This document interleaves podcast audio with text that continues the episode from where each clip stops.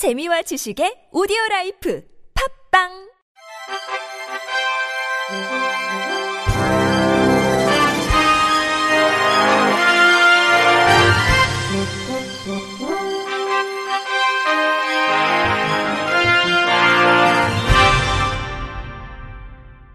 청취자 여러분 안녕하십니까? 5월 9일 화요일 KBS 뉴스입니다.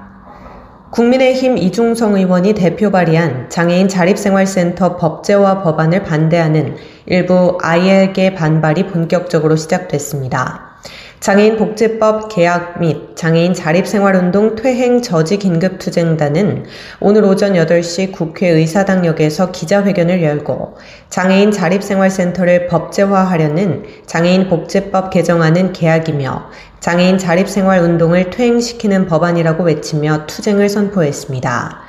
이날 행동에 나선 긴급투쟁단은 한자협을 비롯한 전국장애인 차별철폐연대, 전국장애인 부모연대, 전국 장애인 야학협의회, 전국 탈시설 장애인 연대, 한국 뇌병변 장애인 인권 협회, 한국 피플 퍼스트로 구성됐습니다. 이들 단체는 장애인 자립생활센터는 중증장애인 당사자들의 참여를 토대로 운영되고 다양한 사업과 대인 서비스를 수단으로 지역사회 중증장애인의 관계 형성과 자력화를 도모하는 중증장애인 주도의 조직이자 지역사회 자립생활 운동의 진지이기에 비장애인 중심의 운영과 관리에 초점이 맞춰진 장애인 복지시설에 관한 하위 법령은 중증장애인의 자립생활센터 설립과 운영, 참여 장벽을 상승시켜 중증장애인 배제 경향을 심화시킬 것이라고 지적했습니다. 또 자립생활센터가 장애인 복지시설로 들어가면 지원이 강화되고 운영이 안정화될 것이라는 주장은 오래된 허상이며 자립생활센터의 탄탄한 기반은 정책적 의지의 문제이지 복지시설로의 진입 여부와는 무관하다는 주장입니다.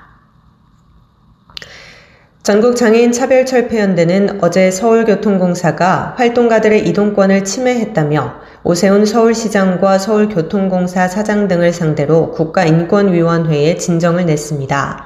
전 장현은 이날 오전 지하철 2호선 을지로 3가역 승강장에서 기자회견을 열고 지난 3일 해화역에서 공사 직원들이 과태료 부과를 위해 신분을 확인해야 한다며 활동가들을 약 15분 동안 이동하지 못하도록 막았다고 주장했습니다. 전 장현은 경찰이 억류 해제를 요청했으나 공사가 거부했다며 법적 근거가 없는 위협적 행위이자 과도한 개인정보 요구라고 덧붙였습니다.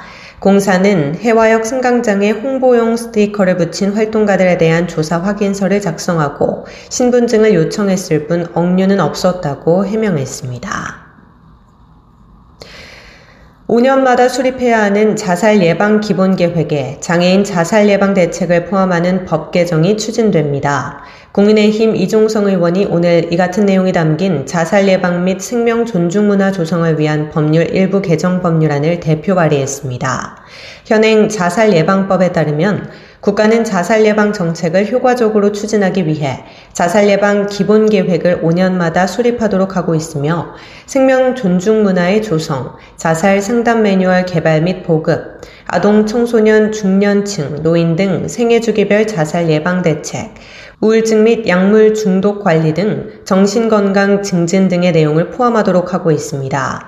하지만 기본 계획에 포함돼야 하는 내용을 상세히 살펴보면 자살 고위 험군과 관련해 아동, 청소년, 중년층, 노인 등 생애 주기별 자살 예방 대책만 담겨 있는 실정으로 자살 고위 험군으로 분류돼 있는 장애인 등에 대한 규정은 마련돼 있지 않습니다.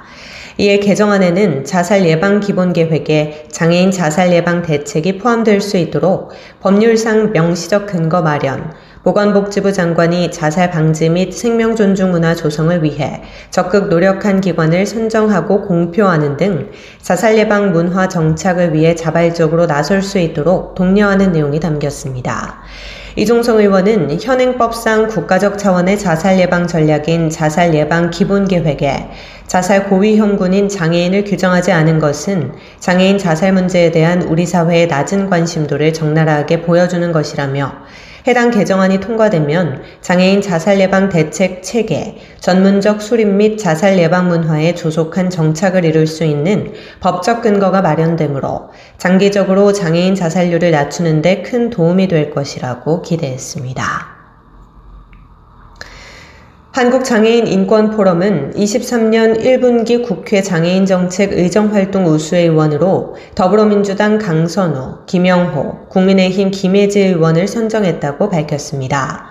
해당 조사에는 장애인 당사자 및 관계자들이 모니터단으로 직접 참여했으며 장애계 전문가들이 구체성, 전문성, 달성 가능성, 적정성의 네 가지 지표를 가지고 발언 하나하나 평가하는 방식과 발언 빈도에 따라 가점을 부여하는 방식으로 진행한 결과를 합산했습니다. 모니터링 결과 강선우 의원이 가장 높은 점수를 받았고 이어서 김영호 의원, 김혜지 의원 순이었습니다. 이 밖에도 김영주 의원, 고영인 의원 등이 높은 점수를 받았습니다. 인권포럼 이권희 대표는 국회 장애인 정책 의정활동 우수의원 선정의 목적은 장애인 정책의 발전과 인권 증진에 기여한 우수의원을 선정함으로써 그 활동을 격려하고 타의원들의 자성과 분발을 촉구함에 그 의의가 있다며 작년과 마찬가지로 올해도 분기별로 우수의원을 선정해 국회에서 활발한 장애인 정책 논의가 이루어질 수 있도록 노력하겠다고 밝혔습니다. 이달 전국 14개 시도에서 발달장애인 긴급돌봄센터가 본격 운영될 전망입니다. 보건복지부에 따르면 올해부터 시작하는 발달장애인 긴급돌봄은 발달장애인 보호자가 입원, 경조사, 신체적, 심리적 소진 등으로 긴급한 상황이 발생하는 경우 최대 7일까지 발달장애인을 돌보는 사업으로 긴급돌봄이 필요한 발달장애인에게 가정과 유사한 환경에서 당사자의 욕구를 반영한 낮 활동 프로그램과 야간 돌봄 등 24시간 긴급돌봄 서비스를 제공합니다. 시범 사업 첫 해인 올해에는 전국 권역별로 발달장애인 긴급돌봄센터 총 34개소가 단계적으로 개소할 예정입니다.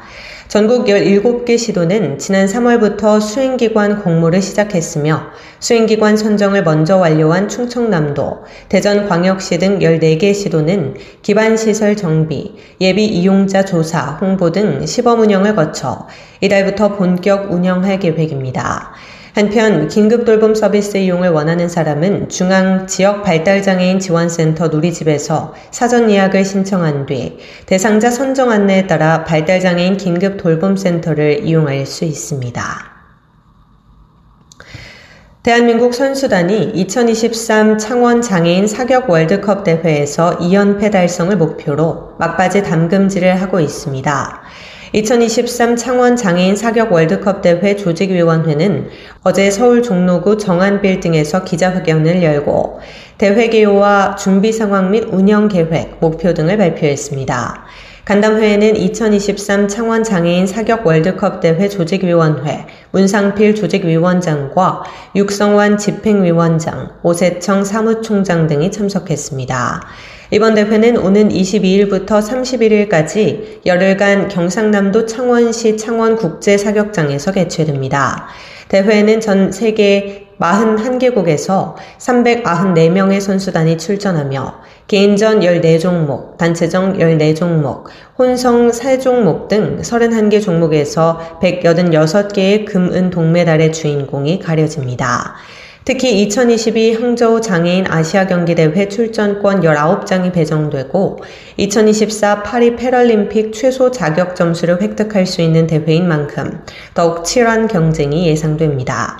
우리나라는 2023년 장애인 사격 국가대표 선수 14명을 포함한 총 41명의 선수와 임원 29명 총 70명의 선수단이 출전하며 지난 대회에 이어 2연패를 목표로 하고 있습니다. 문상필 조직위원장은 올해 대회는 지난해보다 더 많은 선수와 국가가 참가하지만 국내 선수단이 좋은 성적을 거두기를 희망한다며 조직위원회는 대회의 성공적 개최를 위해 최선을 다할 것이며 국민 여러분의 많은 관심과 성원을 바란다고 당부했습니다.